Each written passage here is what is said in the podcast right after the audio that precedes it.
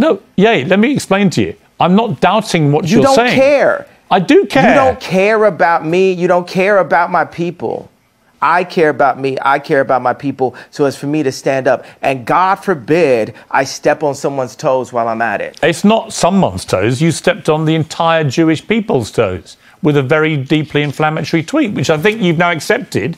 You shouldn't have phrased that way. So welcome to another episode of What's Up With D J Podcast. Your number one place to find out all things that interest me and hopefully you as well. And be sure to subscribe or follow, like, comment, and share. It helps to grow the podcast and hopefully get some bills paid around here. So um, you can visit the show description to find out more about the What's Up With D J Podcast. And with that being said, let's get right into the show.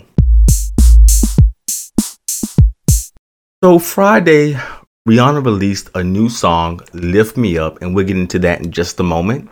But many friends, many of her fans are looking forward to um, Rihanna headlining the Super Bowl halftime show in February of next year. Her last album, the multi-platinum Anti, was released six years ago in two thousand sixteen. I mean, how time flies. But fans are speculating about which songs will she perform at the Super Bowl and, you know, what she'll wear, all that stuff. But Rihanna has been busy over the last few years.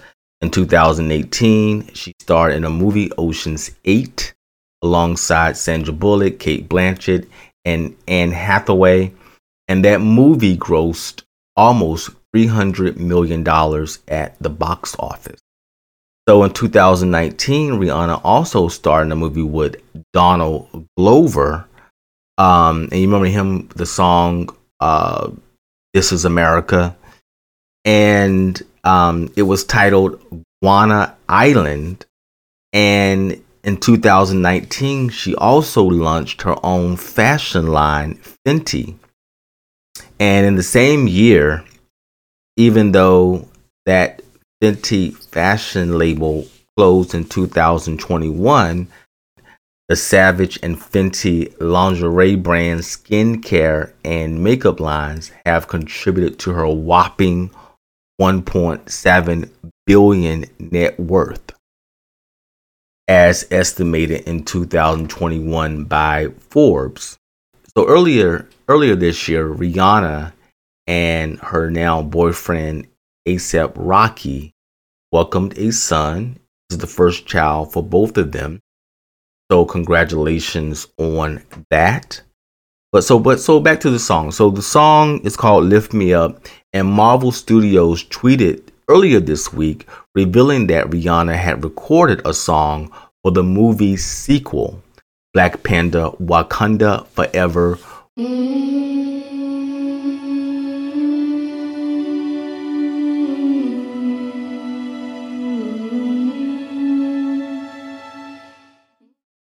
Um, the song Lift Me Up is rumored to play during the movie's end credits. According to a press release, the new single Lift Me Up was written as a tribute to the late actor Chadwick Boseman, who played Black Panther in the Marvel films and subsequently died in two thousand twenty of colon cancer.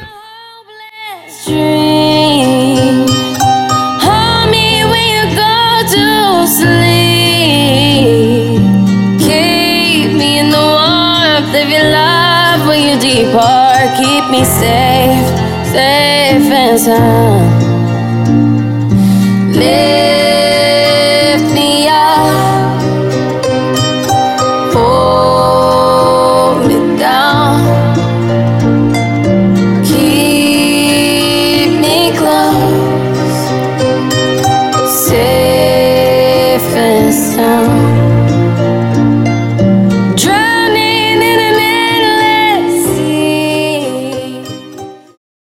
So I haven't found any information about an upcoming album for Rihanna, but I'm sure as we get closer to the Super Bowl date in February, I'm sure she will probably start letting you know that she has a new album coming. a lot of times artists typically um, use a Super Bowl um, halftime show to promote something, usually an album. Not all the time, but I think she will. It's been so long since she's released an album, and I think fans are anticipating an album, and I think it'd be a good idea for her to have um, new music out there for her fans. It'd be a good time for her to release new music, having all that exposure of a halftime Super Bowl show. So what songs do you think that she'll perform during the Super Bowl? Or what songs do you think she should perform during the Super Bowl? Who do you think she'll have as guest on the show? I think a good guest for her would be Pharrell. Would be a great. She's done several collaborations with Pharrell, A$AP Rocky, since they are in a relationship, and she has a son now with A$AP A$AP Rocky. Who else would be a good? Uh, who else would be a good collaboration or a good guest for um, Rihanna to have with her on the Super Bowl?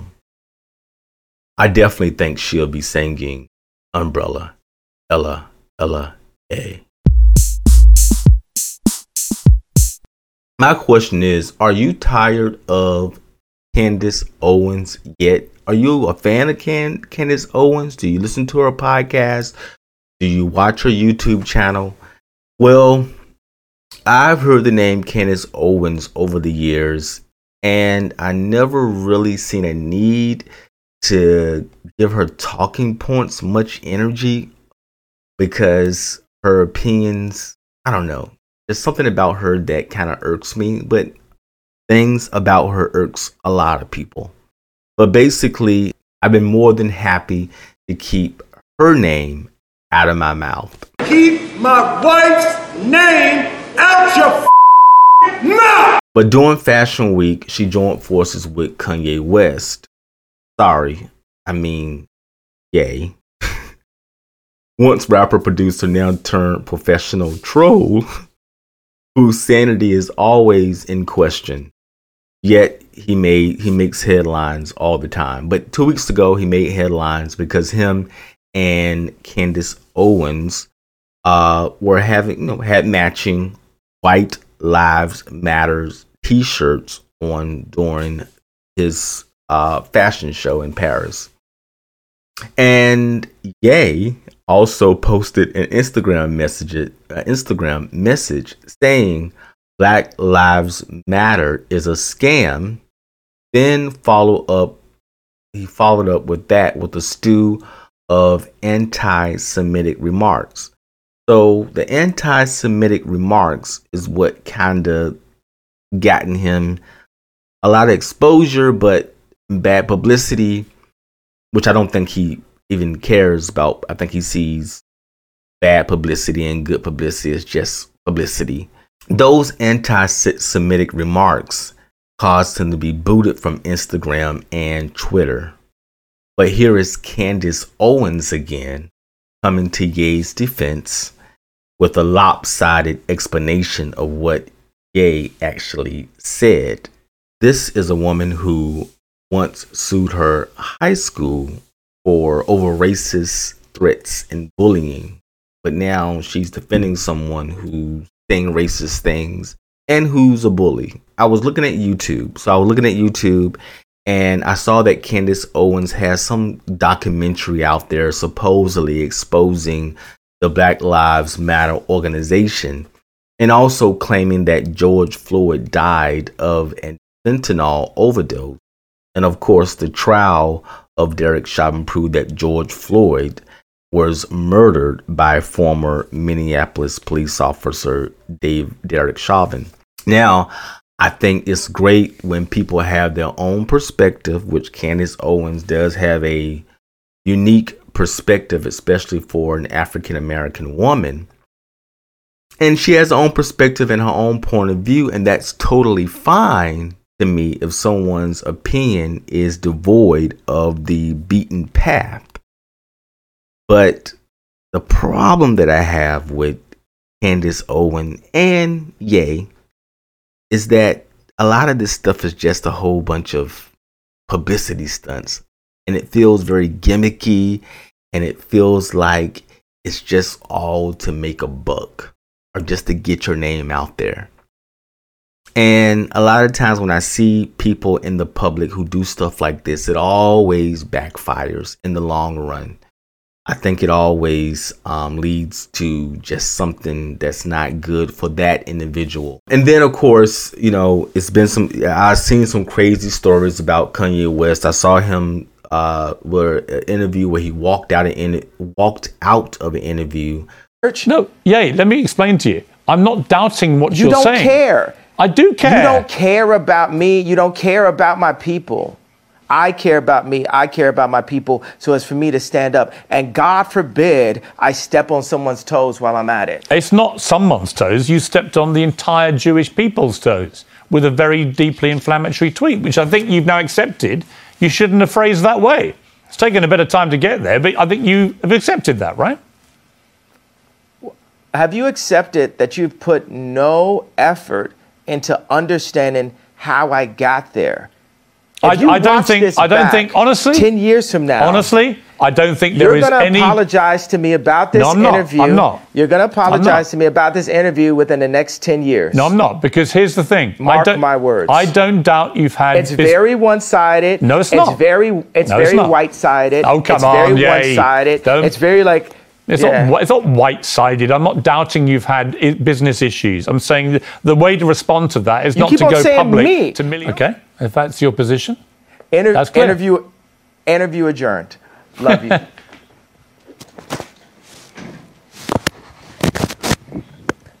So that was kind of crazy. And then he was kicked out of Ske- Skechers. I think he went to a Skechers.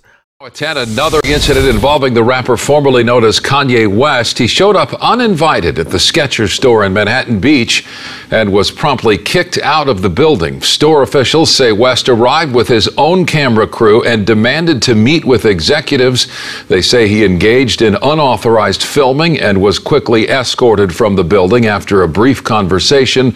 The company says it has no intention of working with him.